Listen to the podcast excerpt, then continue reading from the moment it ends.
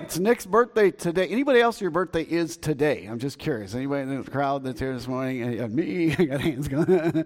right, we're singing for Micah too. Uh, it's his birthday. He, Mom, he says this, he identifies that this is his birthday. Who are you to judge? All right.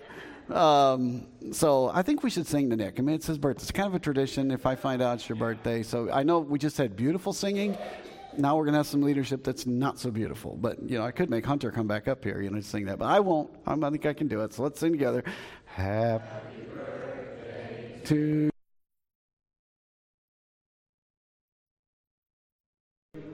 Happy birthday, Nick. Happy birthday to you. Yay.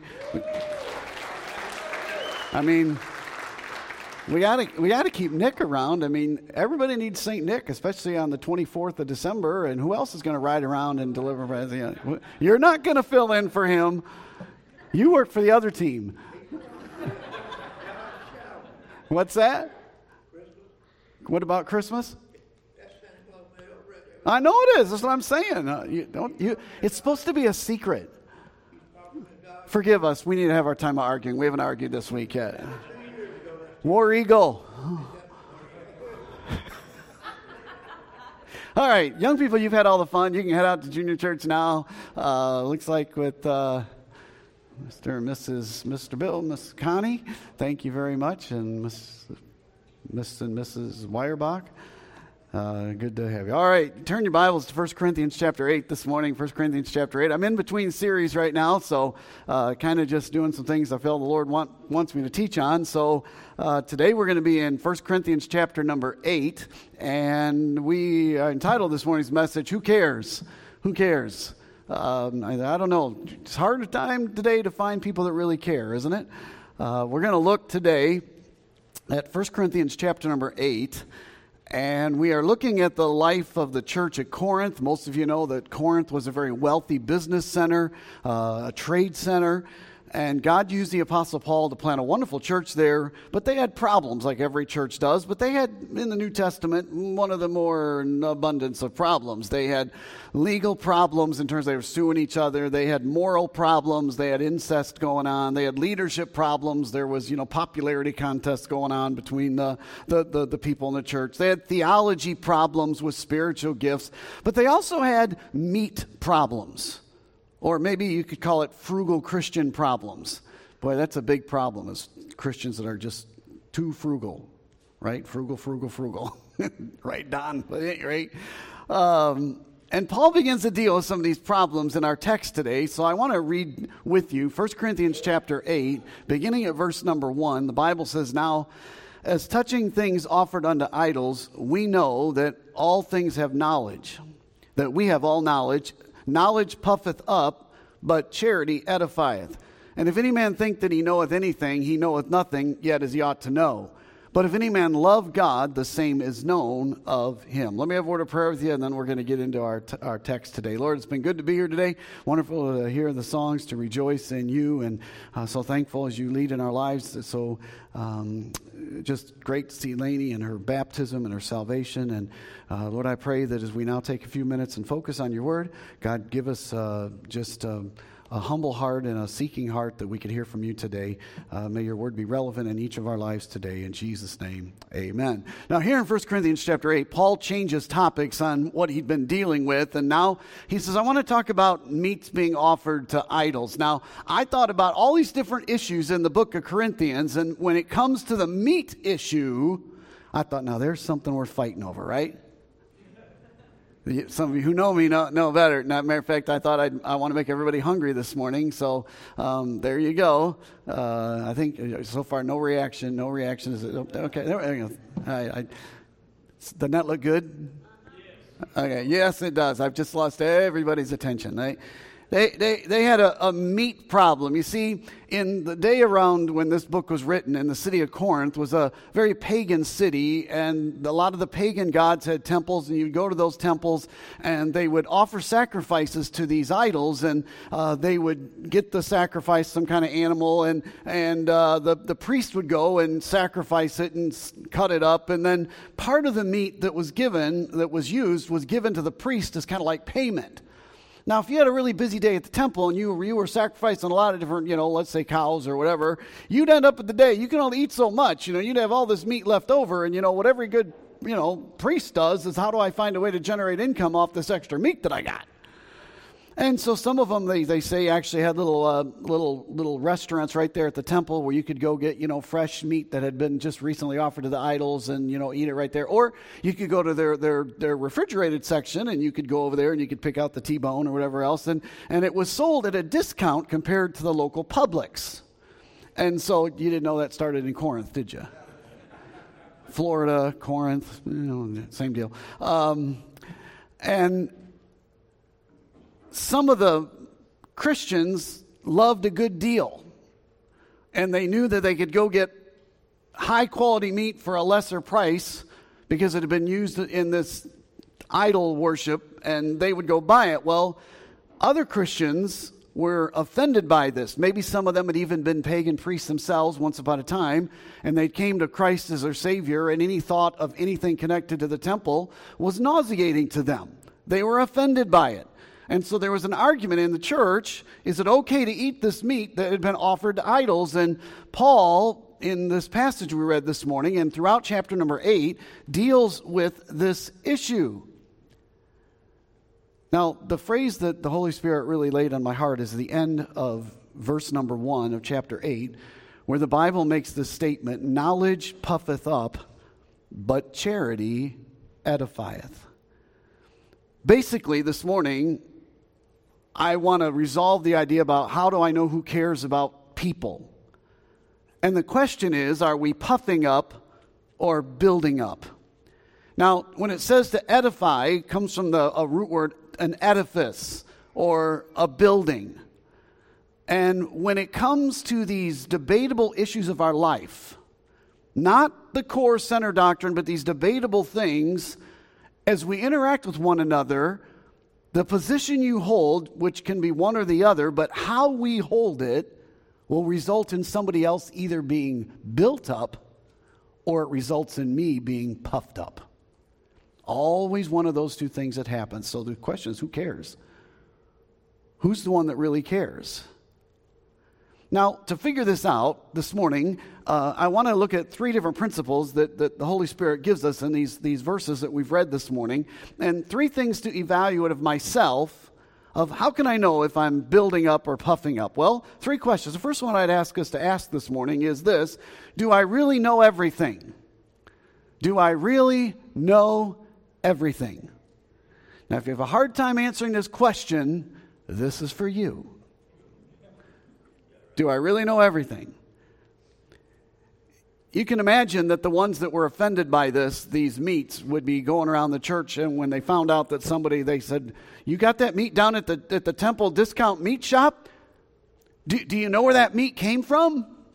Do you know the, the, the, the different practices that led in and were centered around that sacrifice? Uh, do you know if you buy that that your, that, that your money is it going to support the pagan temple? Does that sound like a familiar view?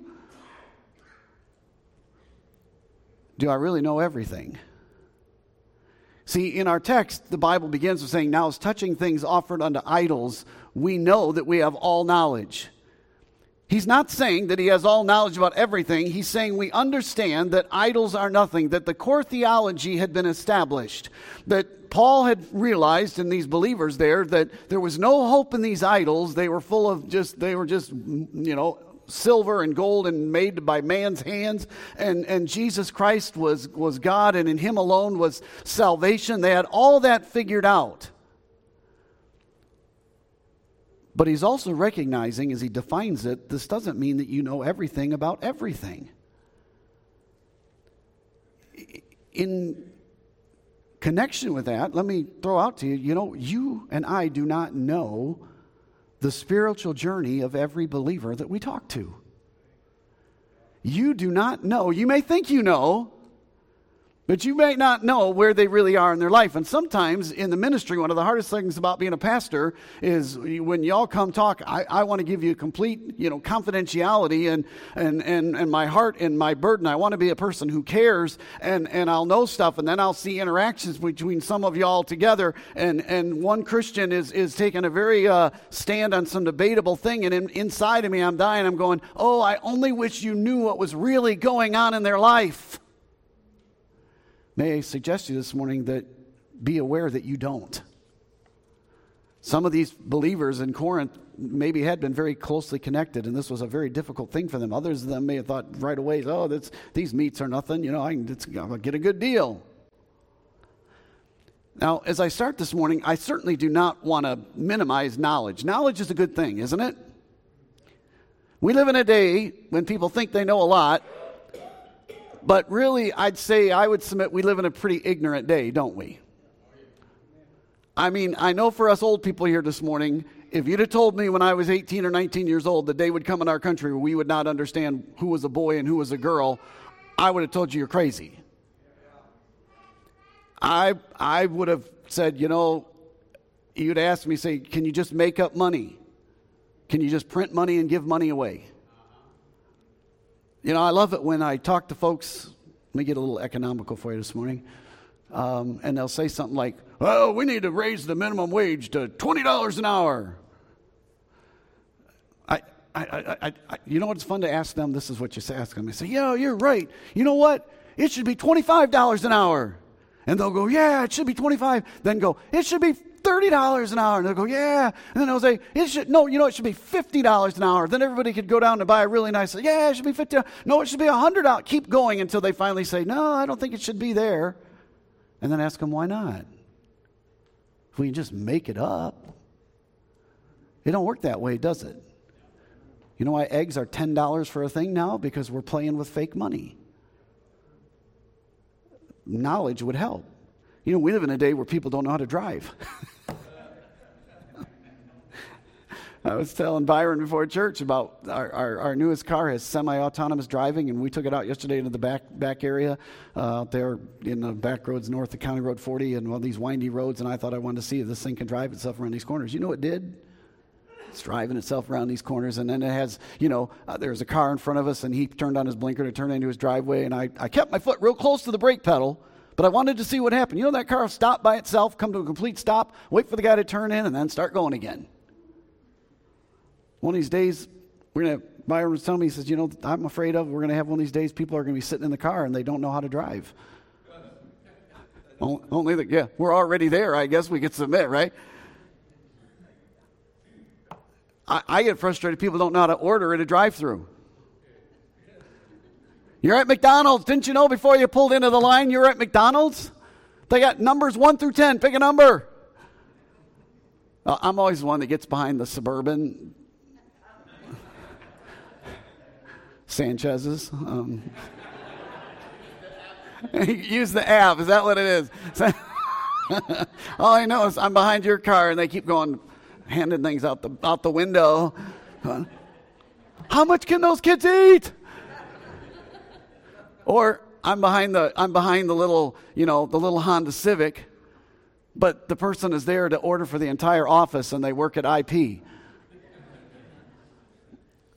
International paper for those of you on, watching online. Knowledge is a wonderful thing. You know, the Bible has a lot of good things to say about it. Proverbs chapter 8, verse 10 Receive my instruction and not silver, and knowledge rather than choice gold. Proverbs 15, 14. The heart of him that hath understanding seeketh knowledge, but the mouth of fools feedeth on foolishness. Psalm 119, 66. Teach me good judgment and knowledge. Hosea chapter 4, verse 6. My people are destroyed for lack of knowledge because thou hast rejected knowledge. I will also reject thee. Knowledge is important. You know, I like it when when I go to my dentist I like it that he knows what he's doing.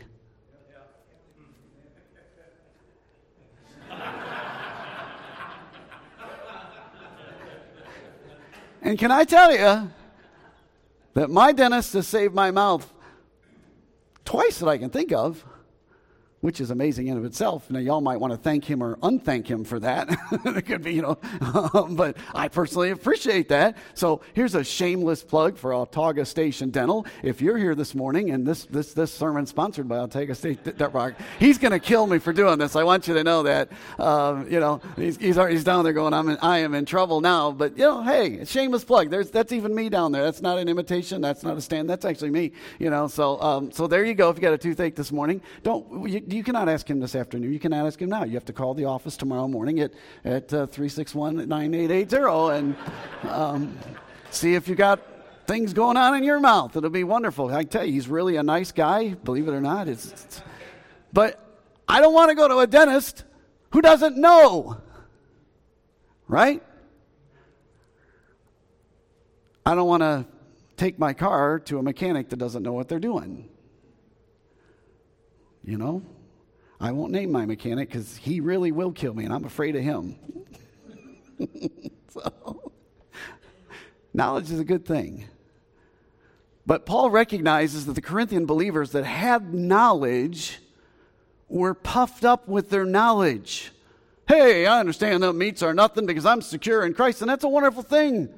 But they allowed a wonderful thing to become a negative thing, and in a way became a know it all, and pride puffed them up and they were not loving, they weren't caring for their brethren. Do I know everything? Second question Do I have a teachable spirit? Look at verse number two. And if any man think that he know anything, he knoweth nothing, yet as he ought to know. This is really simple. Paul goes on to say anyone who has a know it all attitude shows that he really knows nothing in his maturity, he shows his immaturity. He doesn't have a teachable spirit. Now it's interesting. I'm going to get a little little uh, uh, geeky here on uh, on original languages here, but it, it's interesting that throughout these first three verses, you'll notice the the idea and the word knowledge. It's used over and over in these, and really throughout this entire chapter. And almost without exception, the Greek word is gnosko, or some root of gnosko, which uh, first year Greek students know simply means to know. But in verse number two, when he says, the Bible says, and if, if any man think that he knoweth anything, that word knoweth there is not gnosko, but is another Greek word known as ido. And ido is, comes from a root word that literally means to see. And the idea of ido is compared to gnosko. Gnosko is to learn experientially or through education. Ido brings the idea of knowing because I see it. You know, I know Nick looks wonderful this morning because I see him. But you see how I can be wrong? No, you look great, Nick. He looks great. It has the idea of knowing through what we see. Do you think it's a wise thing always to believe everything that you see? I was telling somebody the other day, we live in a day they can, you know, even my iPhone now, you take the picture and I can take the picture of the picture and take like the picture of the people that are in there and you hold on it and then you can move the image, you know, of me or somewhere and you can paste it on something else. It's amazing what we can do. I, you know, I don't know. You see stuff, does that mean necessarily it's, it's the right thing? No. But how often do we think we know something because I've heard it and I've said it myself? Well, I know what I saw. Back to point number one. Do you really know everything? I know what I saw, a case closed. You see the pride and the unteachability in that? And then what we do is we go on and we make further judgments upon what we have seen, and we defend that position to, with our core because, after all, I saw it. Really now. Now, let me be honest, you might be right. Sometimes you see things, and what you see is, honest, that's true. But the point this morning is sometimes you'll see things, and the amount that you've seen, the perspective from which you've seen it, you don't have all the information, and you've concluded by what you've seen a wrong conclusion. You all know the famous scripture judge not. See, online, they all know it, that you be not judged. Matter of fact, most unbelievers know that verse, because every Christian is judgmental. They say, You're not supposed to judge. That's not the point of that passage that Jesus gives there in Matthew chapter 7. Matter of fact, here it is Matthew 7, verses 1 to 5. Judge not that ye be not judged, for with what judgment ye judge, ye shall be judged, and with what measure ye meet, it shall be meted out again to you. And why beholdest thou the mote that is in thy brother's eye, but considerest not the beam that is in thine own eye? Or how wilt thou say to thy brother, Let me pull out the mote out of thine eye, and behold, a beam is in thine own eye? Thou hypocrite, first cast out the beam in thine own eye, then thou shalt see clearly to cast out the mote of thy brother's eye. So he doesn't say you shouldn't judge. He says you better judge with a teachable spirit and with clear eyes. What, what I find interesting in this passage in Matthew's account, it has to do with what they see, lines up with here Ido that we're studying here in Corinthians. I, I, I think I know what I see, but the problem is many times we have something in our own eye. Now, when Jesus tells them about how to judge, he says in verse number four, Say to thy brother, Let me pull out the mote out of thine eye. In other words, you think you'd be really good at doing eye surgery on yourself? Now, I have had eye surgery. I have survived two lasers getting shot into my eyes, you know. so I, I can just, I've got miraculous eyes, don't I, hon? They were expensive too. but do I miss the glasses? No. Very hard to do eye surgery on yourself. And Jesus said, You got to get, you know, let your brother pull that mote out of your eye that they can see really clearly, but you can't see. So the point Jesus is making is you need to turn yourself over to your brother and have your brother take a good look into your eyes and see if you happen to have a mote in there. Here's the deal. We are far more comfortable being the ones that are doing surgery on everybody else you're wrong on this, you're wrong on that, you're wrong. But when is the last time we let our eyes be looked into deeply by somebody else? When's the last time you let them know what your marriage is really like? When's the last time you had some problem that you've been hiding and you know it's there and it's destroying your life and it's in there. And matter of fact, many times other people can see it, know what's going on, and, and you, you're under the oblivion that you're hiding it so well. You're not. And, but when's the last time we do that? And all he's simply saying is if you want to help your weaker brother with the issue on the meats and debatable things, you better have a teachable spirit and be willing to let uh, another brother that you trust, you know, because I wouldn't let just anybody go gouging into my eyes and even my teeth, you know, unless they know a little bit of something something, I trust them, but there's got to be that, that openness to let other people into your life. Now you say, I know people say, well, I trusted somebody and they hurt me. Yeah, right. Every single human being in this room today has had that experience. It doesn't invalidate the principle of being accountable one to another because if you want to have strong relationships and you want to be uh, helpful to other people, you had better be willing to have surgery done on yourself as well. And quit living a you know, some shadowy, secretive life. It's one of the things that always gets me about cults, you know. Mormons have all these secret little ceremonies they do and secret locations in their temple, you know. We have no secret locations in this building. If you want to know where anything is in this building, ask one of our children because they climb in there. They know all the hiding spots. You know, when you can't find your kids, that's where they are. I don't know where it is because I'm not in that club. But, you know, when I was a kid, I knew every, every spot in our church. Are we willing to be teachable? Thirdly, do I have knowledge of God? Now, this is profound, right out of the scriptures. Do I have knowledge of God or does He have knowledge of me? Ooh, now I know some of you brainiacs going, wait a minute. Well, let me read the scripture. I'm just rewording basically what verse 3 says. But if any man love God, the same, the same man is known of him of God. Wow. In our pride, we declare our knowledge, but Paul says only one who has love is known of God. Now, I understand. What do you mean? Doesn't God know everybody? Yes, God knows everybody. Doesn't God know his children? Yes, God knows his children. The point that Paul is making here is that it's the person that loves other people that God takes notice of. We're down here with all our knowledge, t- thinking we're helping everybody t- by telling them what to do and what our opinion is, and we're doing them a big favor in that, and boy, God's going to thank me one day. If it's absent of love, no, He's not. Instead, he might see a Christian who doesn't know all the answers, maybe doesn't know all the theology, but knows that they love their brethren, and that gets the attention of God. Maybe the, well, not maybe, the text verse on this Most of you know 1 Corinthians 13, the love chapter. Though I speak with tongues of men and angels and have not charity or love, I'm become a sounding brass and a tinkling cymbal. And though I have the gift of prophecy and understand all mystery and all knowledge, and though I have all faith so I could move mountains and I have not charity, I am nothing. And though I bestow all my goods to feed the poor, and though I give my body to be burned and have not charity, it profiteth me nothing. Charity suffereth long and is kind. Charity envieth not. Charity vaunteth not itself, is not puffed up. See it? Love is essential in the life of the believer. It is the one command the Lord gave us there in that night before his arrest and crucifixion. In John chapter 14 and 15, he talks over and over about this is my commandment that ye love one another. But this is what I find. I find oftentimes Christians that really get engaged in their faith are far more comfortable studying and gaining knowledge. But who cares? Who is being edified by your knowledge?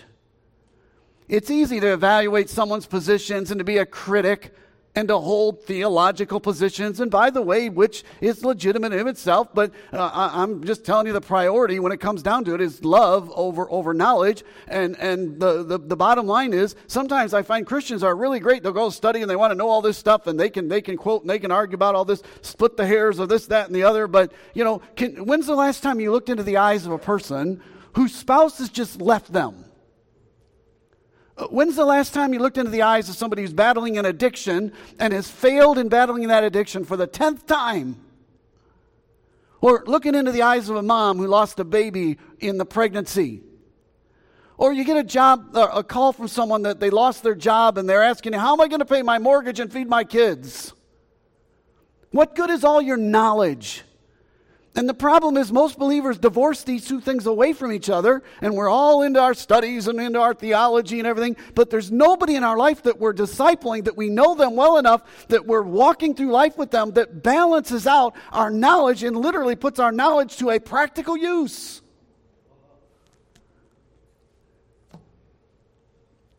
Who cares? Is it about you being right? Or another being built. See, when somebody puffs up, that's me inward getting bigger. Loving someone is outward. And one of my favorite quotes is Love is the supreme ethic. God is love. Now, this morning, I'm going to be brutally blunt, blunt to you again this morning. If you think God is not talking to you, God is talking to you. Oh, I don't have that problem. Yes, you do. We must love people, we must disciple people, we must build. You know, whenever you build something, it takes labor, it takes materials, it takes plans, it takes cost or money, it takes time. But as a child of God, if you really believe your faith, you really believe that Jesus is the Son of God and He's coming again, and that when you die, you're going. If you if you really believe all that, then don't you think that it is part and ought to be important in your life that you're involved in something that's of greater purpose?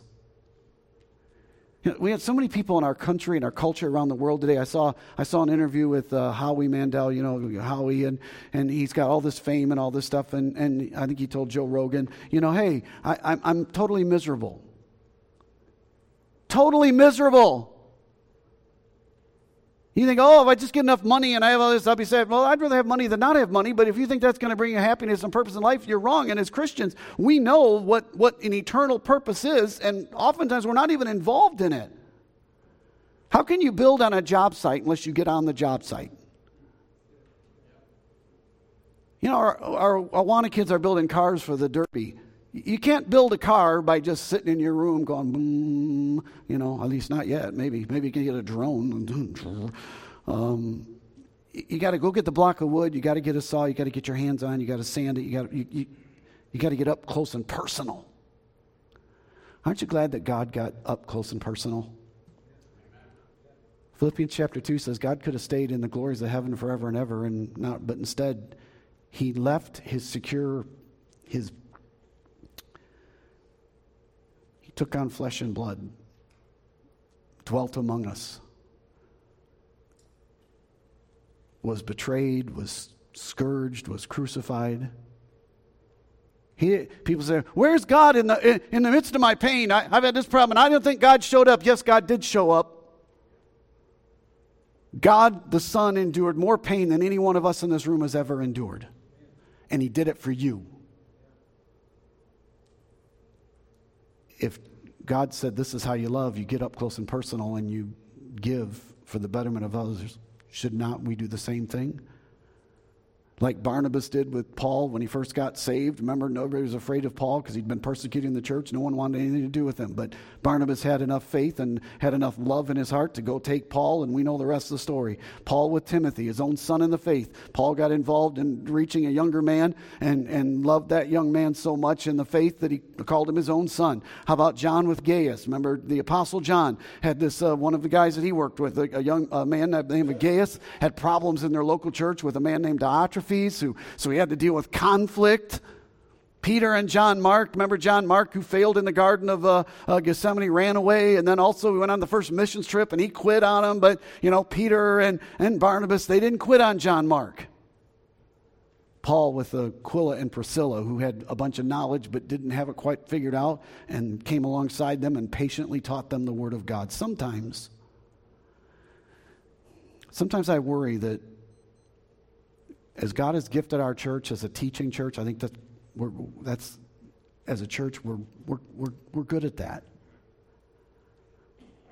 We're a church that's full of a lot of knowledge. And I'm thankful for that. I, I really am.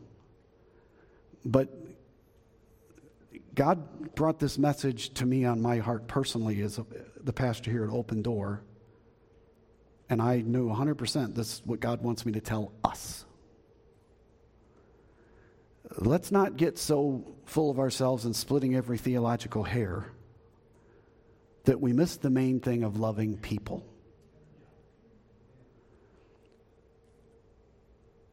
And if you're a child of God and you have some basic knowledge and, and there, there's nobody in your world that you're influencing that you're actively involved in helping their spiritual walk. Either come to faith in christ as a new believer or maybe they're a new believer they're younger than you or just maybe it's somebody that's in the same walk of life stage of their life as you are in their spiritual walk. But but you are part of helping them go down the road of life uh, from a biblical spiritual perspective. Is there anybody?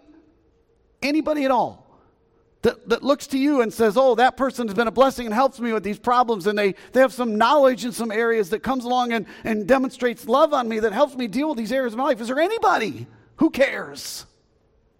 Anybody? I'm just telling you, as a guy who's done a lot of different things in this life, and I've been blessed to meet people from all different walks of life, and from people of great poverty to people of tremendous wealth. That you take God out of this life, there's just no reason to be here. As Solomon said, it's all vanity. And life is hard no matter what. I'm not here trying to tell you, oh, you do this. No. But I will tell you, as somebody who's been privileged in a small measure to help some folks, there's nothing more fulfilling than following the call of God to demonstrate love to other people and help them grow in their spiritual life. It's awesome. Many years ago, when I first got into full time ministry, it's been a long time now, but um, I started. It's a difference when you, when I before I became a full time pastor, I would fill in and preach at our pulpit at our church that we were serving in Indiana and do other things. But when you become a pastor and you have to teach and feed people, you know, once or twice a week. In my first eight years, I did like four or five sermons a week, which was crazy and stupid and foolish. But that's what the independent Baptists tell you to do. Um, but um, I would write all these sermons, and I started writing them and writing them and writing them, and I would preach them, and I was just zealous to make sure everybody understood, and which is a good thing. Again, you know, make sure you're hermeneutically and homiletically and theologically installed. Everything is you know square, and you can defend your position. All this wonderful stuff. But uh, after several months of doing that, I just kind of felt an emptiness, and I remember one day the Holy Spirit was just kind of, I'm like, God, what am I, what am I missing here? What am, what am I, what am I missing? And I remember writing on one of my sermons at the end of it, and somewhat I was in discouragement, but some I was I knew God was talking to me. I just wrote at the end of my sermon, who cares? What difference does it make? Sometimes it's easy for us pastors to, we, we're all week focused on writing our sermon, wonderful thing. But you folks, you got to get up tomorrow morning on Monday morning and go to a workplace that's ungodly. You got to go back out in the world and deal with things. We pastors can stay in our little office over there, all, you know, whatever. And God said, hey, if you don't give them my word in love that helps them deal with life, it's just knowledge. And knowledge puffeth up. But if you give them knowledge and then you get involved in their life and you love on them, that edifies. Dear Lord, I thank you today for the preaching of your word and the teaching. God, help us as a church to be a church not only of knowledge, but also of love. God, help us to love one another, help us to be vulnerable with one another. Um, and Lord, when we do get hurt, uh, which will happen, give us enough faith, confidence in your love to continue to do the right thing. Lord, I pray if there's one here today who doesn't know you as their personal Savior, that today would be the day they'd say, Pastor Ken, I don't know that I'm on my way to heaven. Uh, just like Laney did, would you simply trust Jesus? He died for you. He said, If you'll come to me and ask me for it, I'll give you eternal life. I died for your sins. You made mistakes, but I paid the price. And I'm offering you just as a gift, a free gift, eternal life. Would you, by faith, receive it from the Lord Jesus Christ? How about it, dear Christian? It's, are you dwelling with others just with knowledge or are you edifying? Are you involved in building someone else's life for eternal purposes? Maybe there's some area that you need to deal with. Maybe there's a mote in your eye, or maybe there's some issue. Holy Spirit of God, I pray you'd help us as a church family to be a church of peace and harmony, and um, yet also one that seeks after your word, that seeks after knowledge and seeks to teach but God, help us to be a people that teach with love. In Jesus' name, amen. Would you please stand with me? Brother Joe's going to lead us in uh, another great hymn.